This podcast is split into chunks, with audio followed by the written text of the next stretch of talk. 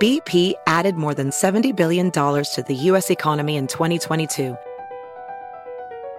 Investments like acquiring America's largest biogas producer, Archaea Energy, and starting up new infrastructure in the Gulf of Mexico. It's and, not or. See what doing both means for energy nationwide at bp.com slash investing in America. We got another day of NBA action. And with FanDuel, every night is a watch party. So it's time for your FanDuel crew to make their bets. So, what's the move tonight, gang? You know that new customers who bet $5 get $200 back in bonus bets if you win. Woo-hoo, we're heating up, fam. Bet all the stars with all your friends and make every moment more only on FanDuel. New customers bet $5 get $200 back in bonus bets if you win. Make every moment more with FanDuel. It goes down in the DM. It go down. It go down in the DM. 21 plus and present in Virginia. First online real money wager only. $10 first deposit required. Bonus issued is non-withdrawable bonus vest that expires seven days after receipt. See full terms at fanduel.com slash sportsbook. Gambling problem? Call 1-800-GAMBLER.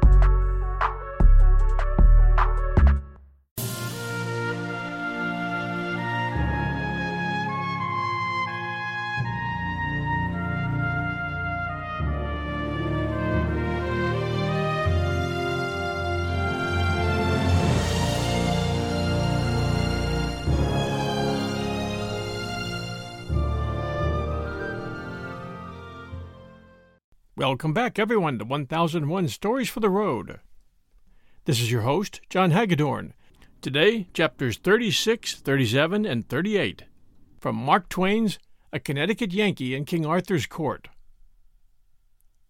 And now, chapter 36 An Encounter in the Dark.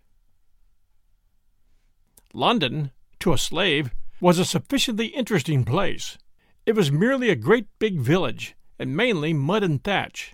The streets were muddy, crooked, unpaved.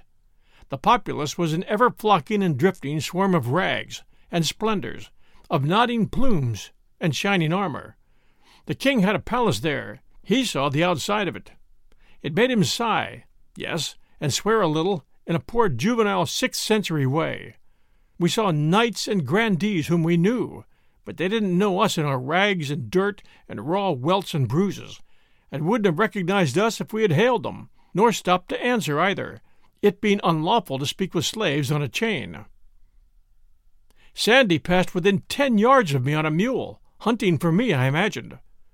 But the thing which clean broke my heart was something which happened in front of our old barrack in a square, while we were enduring the spectacle of a man being boiled to death in oil for counterfeiting pennies. It was the sight of a newsboy, and I couldn't get at him. Still, I had one comfort.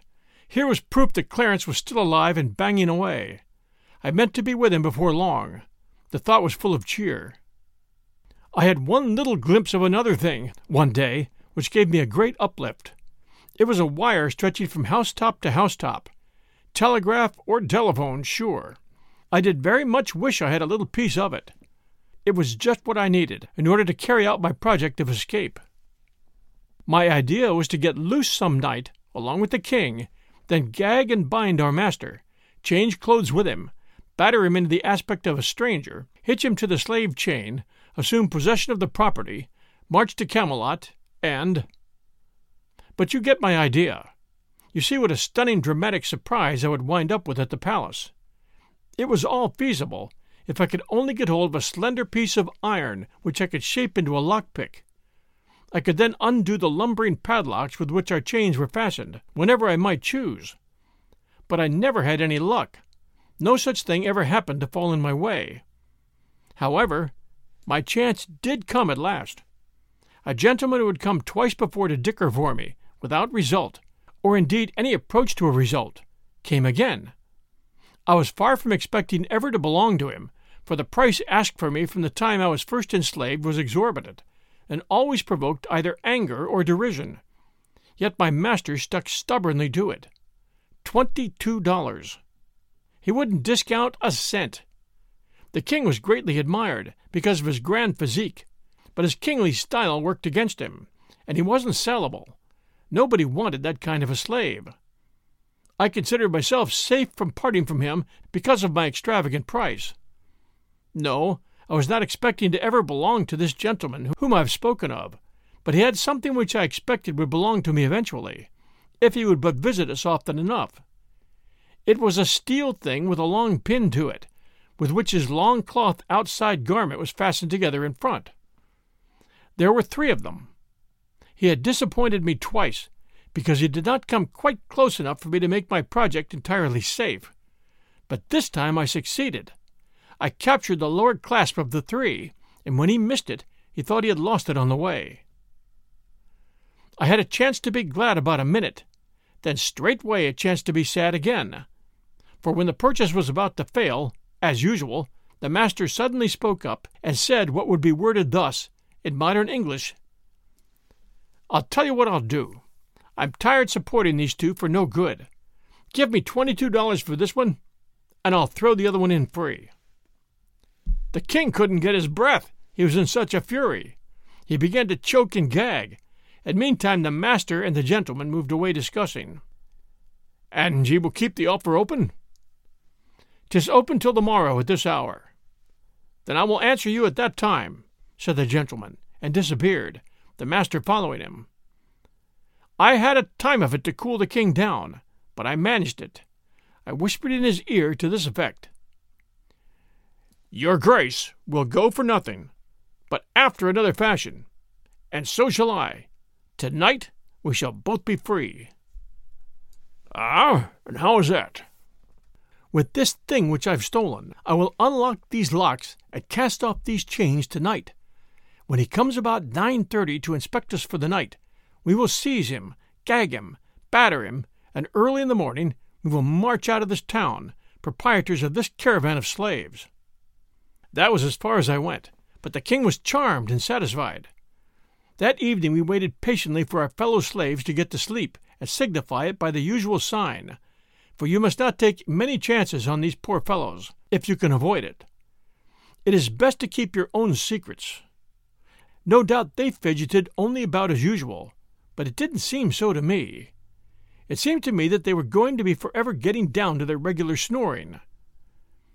As the time dragged on, I got nervously afraid we shouldn't have enough of it left for our needs so I made several premature attempts, and merely delayed things by it, for I couldn't seem to touch a padlock, there in the dark, without starting a rattle out of it which interrupted somebody's sleep and made him turn over and wake some more of the gang.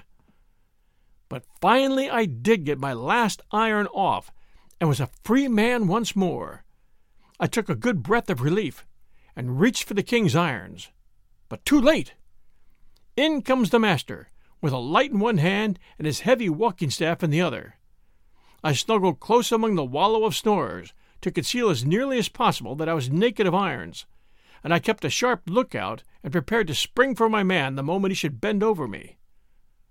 But he didn't approach. He stopped, gazed absently toward our dusky mask a minute, evidently thinking about something else, then set down his light, moved musingly toward the door, and before a body could imagine what he was going to do, he was out of the door, and had closed it behind him. Quick, said the king, fetch him back. Of course, it was the thing to do, and I was up and out in a moment. But dear me, there were no lamps in those days, and it was a dark night. But I glimpsed a dim figure a few steps away. I darted for it, threw myself on it, and then there was a state of things and lively. We fought and scuffled and struggled, and drew a crowd in no time. They took an immense interest in the fight, and encouraged us all they could, and, in fact, couldn't have been pleasanter or more cordial if it had been their own fight. Then a tremendous row broke out behind us, and as much as half of our audience left us, with a rush, to invest some sympathy in that. Lanterns began to swing in all directions. It was the watch gathering from far and near. Presently a halberd fell across my back as a reminder, and I knew what it meant. I was in custody. So was my adversary. We were marched off toward prison, one on each side of the watchman. Here was a disaster. Here was a fine scheme gone to sudden destruction. I tried to imagine what would happen when the master should discover that it was I who had been fighting him, and what would happen if they jailed us together in the general apartment for brawlers and petty lawbreakers, as was the custom, and what might. Just then, my antagonist turned his face around in my direction. The freckled light from the watchman's tin lantern fell on it, and by George, he was the wrong man. We'll return with Chapter 37 right after these sponsor messages. Hi, everyone. The holiday season is upon us, and I'll be glued to the telly for BritBox on many a night. I've already shared with you the fact that I keep up with Father Brown and Poirot at BritBox. I also check out their new stuff, like the new series Archie, which tells the story of Archie Leach, otherwise known to millions of filmgoers as Cary Grant. This story comes from his daughter Jennifer Grant and ex wife Dyan Cannon. It's a series. The performance of Jason Isaacs, who plays Cary Grant, is top notch. I highly recommend it. You can only find it on my favorite TV, BritBox. Sign up to BritBox today to stream Archie and other fan favorites today from any device. I have a special limited time offer for my US and Canadian listeners. Get 50% off your first month when you sign up for a monthly plan, but only if you go to BritBox.com and use my promo code 1001 Stories at checkout. Don't wait. Get 50% off your first month. Just use promo code 1001 Stories at BritBox.com. Try it. You'll like it. Hey, it's Kaley Cuoco for Priceline. Ready to go to your happy place for a happy price? Well, why didn't you say so? Just download the Priceline app right now and save up to 60% on hotels. So, whether it's Cousin Kevin's Kazoo concert in Kansas City, go Kevin, or Becky's Bachelorette Bash in Bermuda, you never have to miss a trip ever again. So, download the Priceline app today. Your savings are waiting. Go to your happy place for a happy price. Go to your happy price, Priceline. And now, Chapter 37 An Awful Predicament. Sleep? It was impossible. It would naturally have been impossible in that noisome cavern of a jail, with its mangy crowd of drunken, quarrelsome, and song singing rapscallions. But the thing that made me sleep all the more, a thing not to be dreamed of, was my racking impatience to get out of this place and find the whole size of what might have happened yonder in the slave quarters in consequence of that intolerable miscarriage of mine. It was a long night, but the morning got around at last. I made a full and frank explanation to the court. I said I was a slave, the property of the great Earl Grip, who had arrived just after dark at the Tabard Inn in the village on the other side of the water, and had stopped there overnight, by compulsion, he being taken deadly sick with a strange and sudden disorder. I had been ordered to cross to the city in all haste and bring the best physician. I was doing my best. Naturally, I was running with all my might. The night was dark. I ran against this common person here, who seized me by the throat and began to pummel me, although I told him my errand, and implored him, for the sake of the great Earl, my master's mortal peril.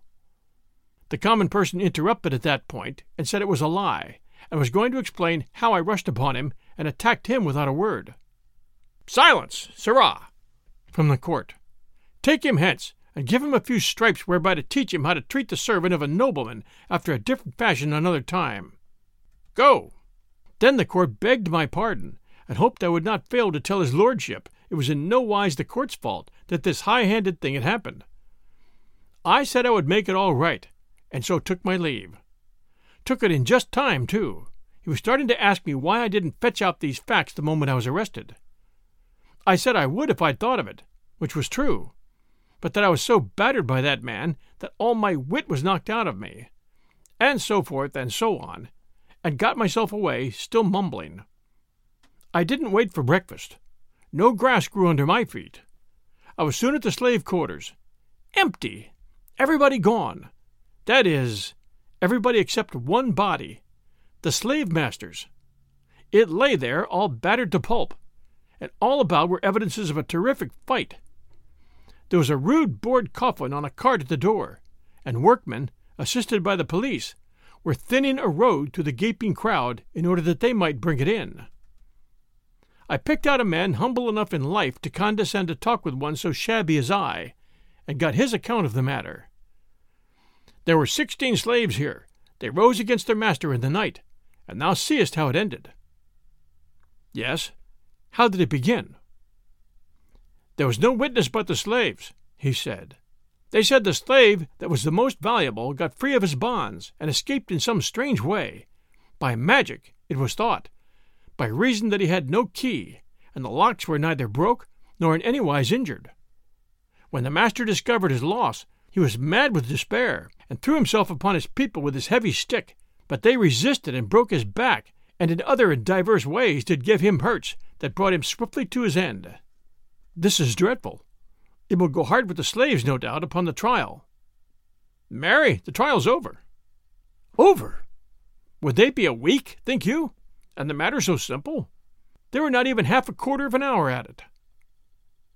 Why, I don't see how they could determine which were the guilty ones in so short a time. Which ones? Indeed, they considered not particulars like to that. They condemned them in a body. Wit ye not the law? Which men say the Romans left behind them here when they went? That if one slave killeth his master, all the slaves of that man must die for it. Ah, yes, true, I'd forgotten. And when will these men die? Belike within a four and twenty hours, albeit some say they will wait a pair of days more, if peradventure they may find the missing one meantime. The missing one? It made me feel uncomfortable. Is it likely they'll find him? Before the day is spent, yes. They seek him everywhere. They stand at the gates of the town, with certain of the slaves who will discover him to them if he cometh, and none can pass out but he will be the first examined. Might one see the place where the rest are confined? The outside of it, yes, the inside of it, but you will not want to see that. I took the address of that prison for future reference, and then sauntered off. At the first second-hand clothing shop I came to, I got a rough rig suitable for a common seaman who might be going on a cold voyage, and bound up my face with a liberal bandage, saying I had a toothache. That concealed my worst bruises. It was a transformation. I no longer resembled my former self. Then I struck out for that wire, found it, and followed it to its den. It was a little room over a butcher shop, which meant that business wasn't very brisk in the telegraphic line. The young chap in charge was drowsing at his table. I locked the door and put the bast key in my bosom. This alarmed the young fellow, and he was going to make a noise, but I said, Save your wind. If you open your mouth, you're dead. Tackle your instrument. Lively now. Call Camelot. This doth amaze me, he said. How should such as you know aught of such matters as. I said, call Camelot. I'm a desperate man. Call Camelot, or get away from the instrument, and I'll do it myself. What? You? Yes, me. Stop gabbing. Call the palace. He made the call. Now, then, call Clarence. Clarence who? Never mind Clarence who. Say you want Clarence. You'll get an answer. He did so. We waited five nerve straining minutes. Ten minutes. How long it did seem. And then came a click that was as familiar to me as a human voice, for Clarence had been my own pupil. Now, my lad, vacate.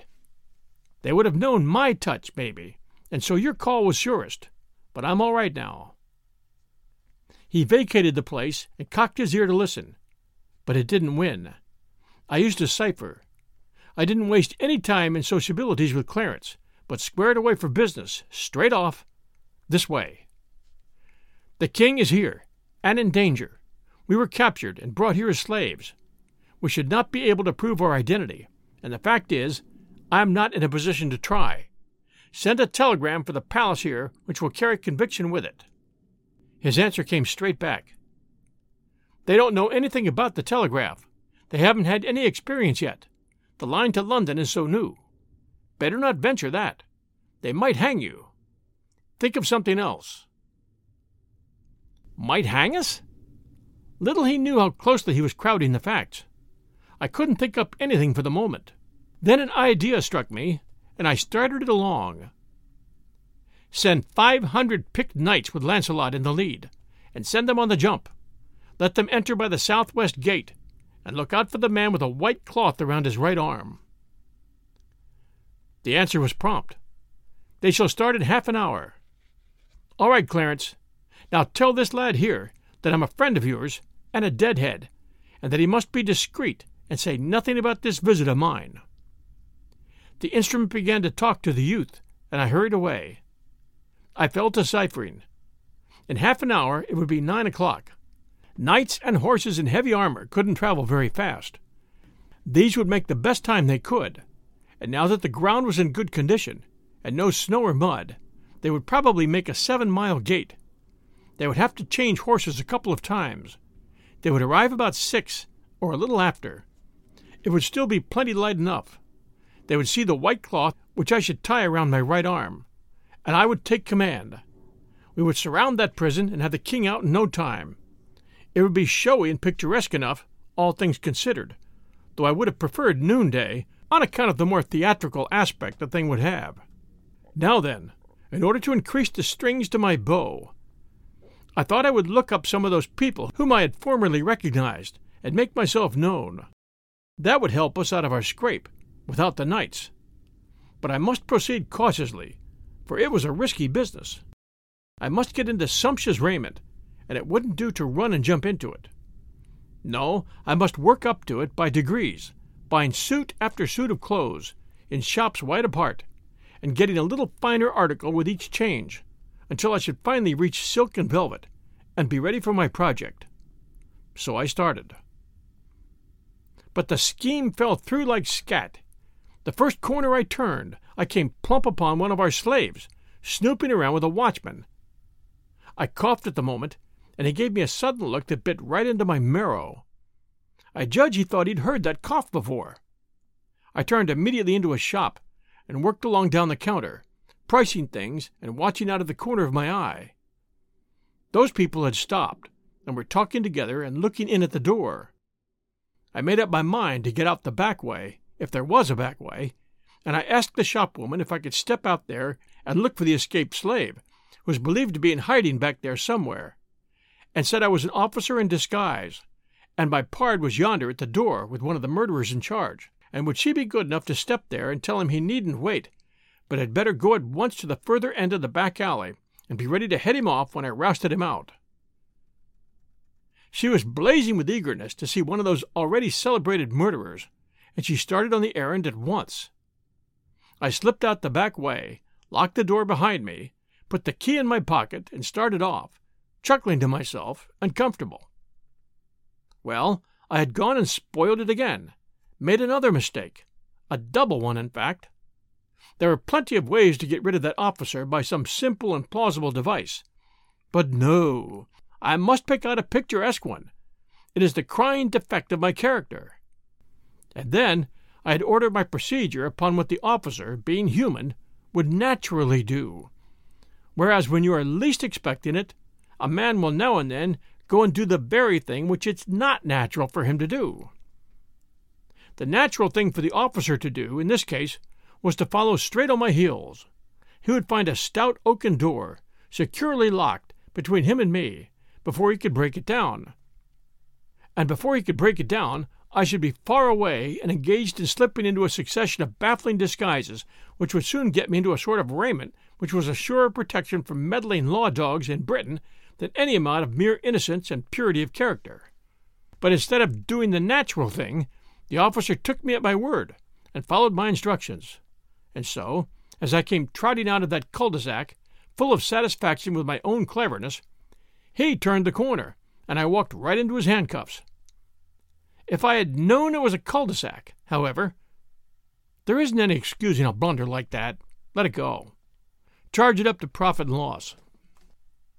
Of course, I was indignant, and swore I had just come ashore from a long voyage and all that sort of thing, just to see, you know, if it would deceive that slave.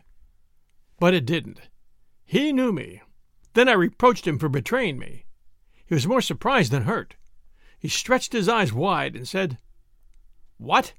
Wouldst have me let thee, of all men, escape and not hang with us, when thou art the very cause of our hanging? Go to! Go to is their way of saying, I should smile, or I like that. Queer talkers, those people. Well, there was a sort of bastard justice in his view of the case, and so I dropped the matter. When you can't cure a disaster by argument, what is the use to argue? It isn't my way, so I only said, You are not going to be hanged. None of us are. Both men laughed, and the slave said, Ye have not ranked as a fool before. You might better keep your reputation, seeing the strain would not be for long. It will stand it, I reckon. Before tomorrow we shall be out of prison and free to go where we will, besides. The witty officer lifted at his left ear with his thumb, made a raspy noise in his throat, and said, Out of prison? Yes, ye say true, and free likewise to go where ye will, just so you wander not out of his grace, the devil's sultry realm. I kept my temper and said indifferently, Now, I suppose you really think that we're going to hang within a day or two. I thought it not many minutes ago, for so the thing was decided and proclaimed. Ah, then you've changed your mind, is that it? Even that, I only thought then. I know now, he said. I felt sarcastical, so I said, O sapient servant of the law, condescend to tell us what you know. That ye will all be hanged today at mid afternoon. Aho! That shot hit home. Lean upon me. The fact is, I did need to lean upon somebody. My knights couldn't arrive in time. They would be as much as three hours too late. Nothing in the world could save the King of England, nor me, which was more important, not merely to me, but to the nation, the only nation on earth standing ready to blossom into civilization. I was sick. I said no more. There wasn't anything to say. I knew what the man meant that if the missing slave was found, the postponement would be revoked. The execution takes place today. Well, the missing slave was found. We'll return with Chapter 38 right after these sponsor messages. BP added more than $70 billion to the U.S. economy in 2022. Investments like acquiring America's largest biogas producer, Archaea Energy, and starting up new infrastructure in the Gulf of Mexico. It's and, not or. See what doing both means for energy nationwide at bp.com slash investing in America. And now Chapter 38, Sir Launcelot and the Knights to the Rescue. Nearing four in the afternoon. The scene was just outside the walls of London. A cool, comfortable, superb day, with a brilliant sun, the kind of day to make one want to live, not die. The multitude was prodigious and far reaching, and yet we fifteen poor devils hadn't a friend in it. There was something painful in that thought. Look at it how you might. There we sat, on our tall scaffold, the butt of the hate and mockery of all those enemies. We were being made a holiday spectacle. They had built a sort of grandstand for the nobility and gentry, and these were there in full force, with their ladies. We recognized a good many of them. The crowd got a brief and unexpected dash of diversion out of the king. The moment we were freed of our bonds, he sprang up, in his fantastic rags, with his face bruised out of all recognition, and proclaimed himself Arthur, King of Britain, and denounced the awful penalties of treason upon every soul there present, if even a hair on his sacred head was touched. It startled and surprised him to hear them break into a vast roar of laughter. It wounded his dignity, and he locked himself up in silence. Then the crowd begged him to go on, and tried to provoke him to it by catcalls, jeers, and shouts of, Let him speak! The king! The king!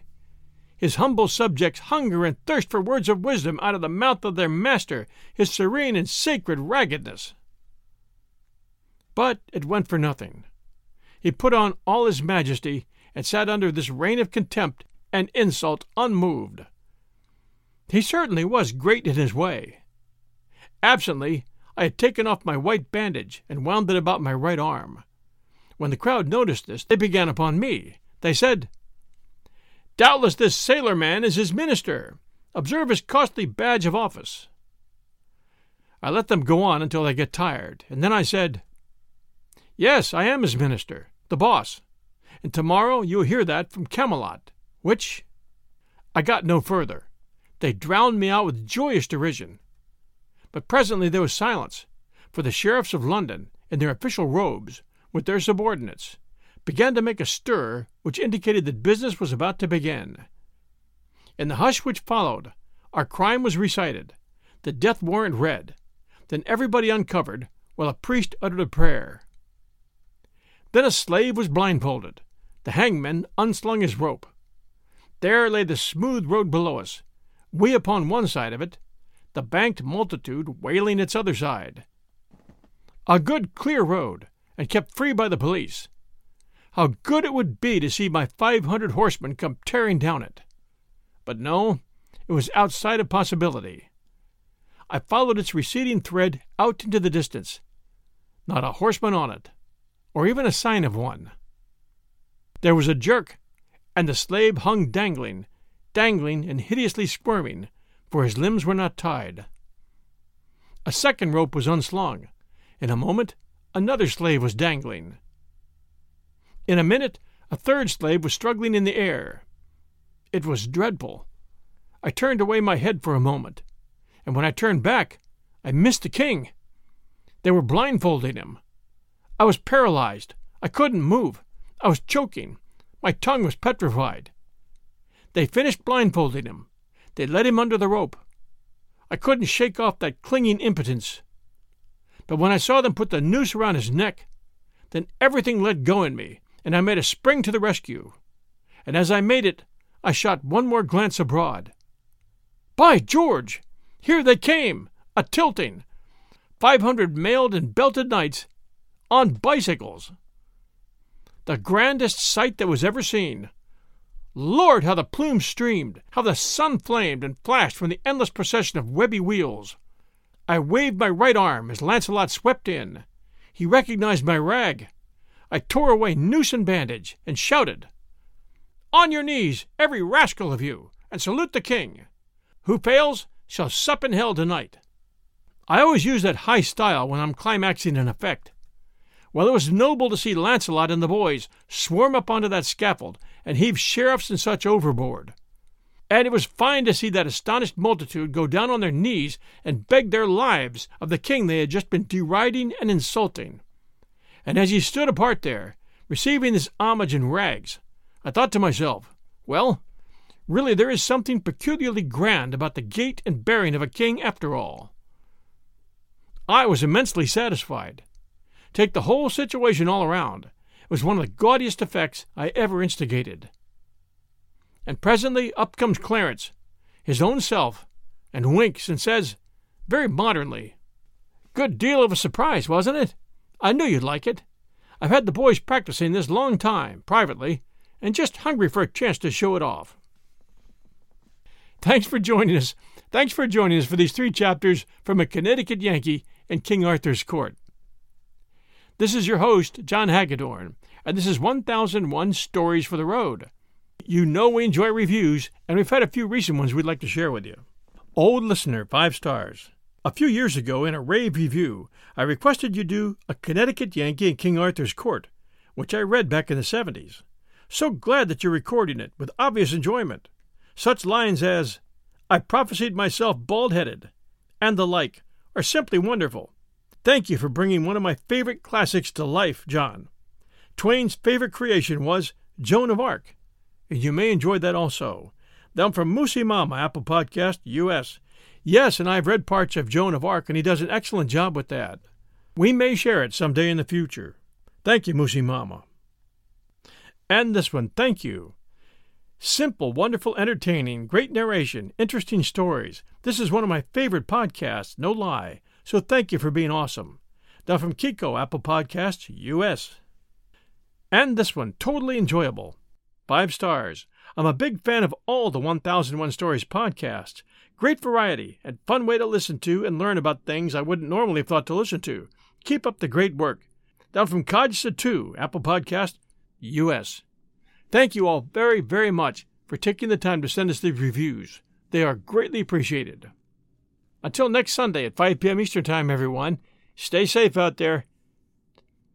This is your host, John Hagedorn. This is 1001 Stories for the Road. Stay safe out there, and we'll be back soon.